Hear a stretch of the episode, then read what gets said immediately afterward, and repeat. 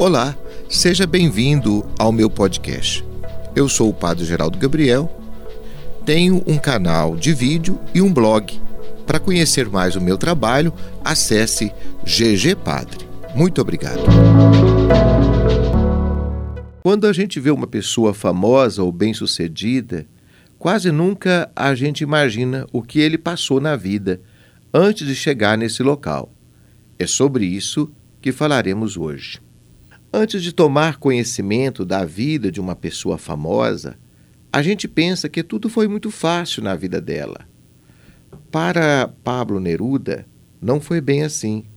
Sua família era pobre e ele enfrentou muitas dificuldades para estudar, para viver na cidade, para publicar seus primeiros livros. Ele mesmo afirma isso no livro Confesso que Vivi, quando falou de sua chegada à capital e sua permanência lá. Eu deixei para trás a minha terra, levei apenas um baú de folha de Flandres, só com o indispensável traje negro de poeta, delgadíssimo e afilado como uma faca. Entrei na terceira classe do trem noturno, que levava um dia e uma noite intermináveis para chegar a Santiago. Diversas vezes ele havia viajado naquele trem, sentindo o cheiro do seu povo, das flores e das chuvas. De sua janela podia contemplar as casas de adobe que pareciam cheias de teias de aranha. Ia para a cidade grande, mas continuava a ser um poeta do céu aberto e da selva fria que perdia. Chegando à capital, jovem, pobre e tímido, procurou um quarto de pensão para se hospedar. A vida daqueles anos na pensão de estudantes era de fome completa. Escrevi muito mais do que até então, mas comi muito menos, ele chegou a dizer. Essa dificuldade era partilhada com outros jovens de condição semelhantes à sua que também tentavam a sorte na cidade grande. Alguns de seus colegas poetas sucumbiram na pobreza. Certa ocasião, ele e seu colega Romeu Murga se aventuraram pelas ruas de Santiago em busca de reconhecimento. Fizeram uma apresentação pública, declamando suas poesias numa festa, mas ambos foram vaiados de forma muito triste. O pessoal começou a gritar com eles: Poetas, famintos, fora! Não estraguem a nossa festa. Depois de passar um tempo na pensão, Neruda procurou uma segunda pousada para ficar. Nesse local, ficou muito impressionado com uma frase escrita na parede em diversos pontos da casa. A frase dizia: Conforme-se, você não pode se comunicar conosco, você está morta. Esta pousada pertencia a um viúvo. Ele perdera a esposa havia pouco tempo e explicou: Alguns mortos não compreendem que morreram e continuam frequentando a casa. Por isso escrevi aquela frase em diversos pontos da casa. Assim, a falecida, caso estivesse por aqui, entenderia mais fácil a sua condição de morta.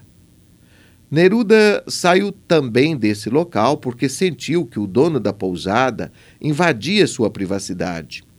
Às vezes, mexia em suas coisas e ele não gostava disso. Procurou então um novo local para morar e acabou encontrando-o nas proximidades em uma lavanderia. Nessa ocasião, conheceu uma viúva sobre a qual ele disse: por aqueles dias fiz amizade inesperada com uma viúva indelével, de olhos azuis, que se velavam ternamente na lembrança de seu recém-falecido marido. Este havia sido um jovem novelista célebre por seu belo porte.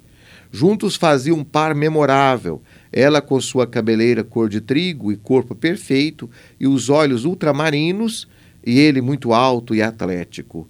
O novelista havia sido aniquilado por uma tuberculose das que chamamos galopantes. Depois pensei que a loura companheira deve ter tido também a sua participação de Vênus galopante, e que a época pré-penicilínica, mais a loura folgosa, levaram deste mundo o marido monumental num par de meses. Com essa viúva, Neruda acabou tendo um relacionamento ardente, mas sua desnutrição não combinava com aquelas dosagens de amor. Na capital, Neruda fez poucos amigos por causa da sua timidez. Também não tinha muita curiosidade pelo ser humano. Faltava-lhe coragem de se aproximar das pessoas e até roupas lhe faltavam.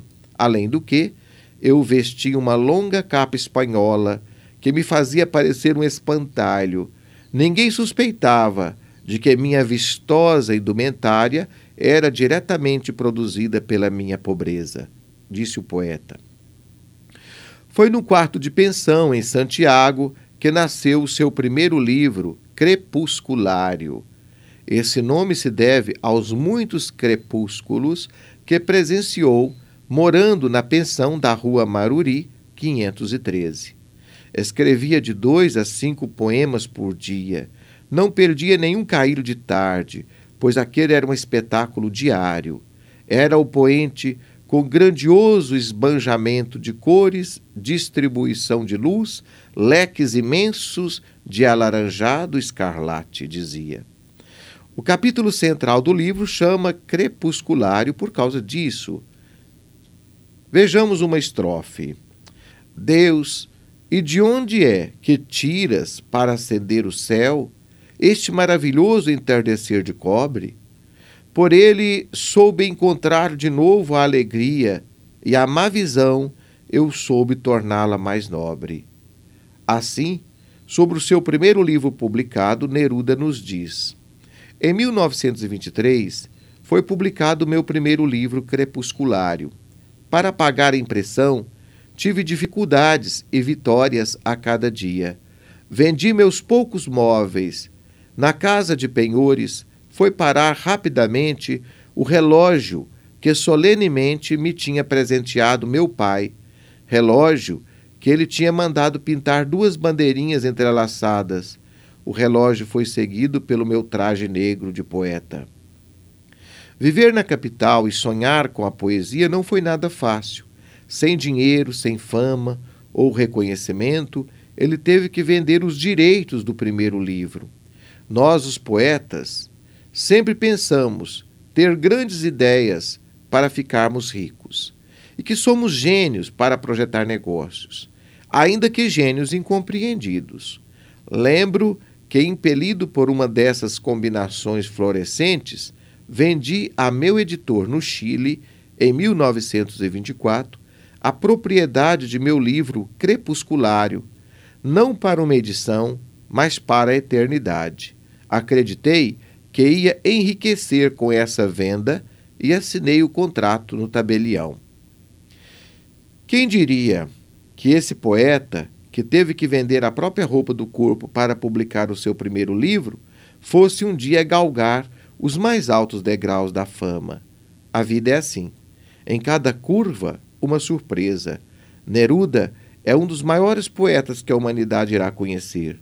Sua poesia Fala de sua terra, de seu povo, das flores, do mar e da primavera. Não podia ser diferente para quem teve uma história de vida tão rica e desafiadora.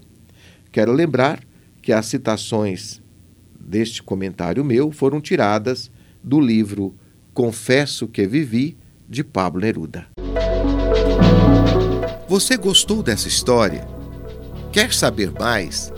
Acesse ao nosso blog e ao nosso canal de vídeo. Um grande abraço para você.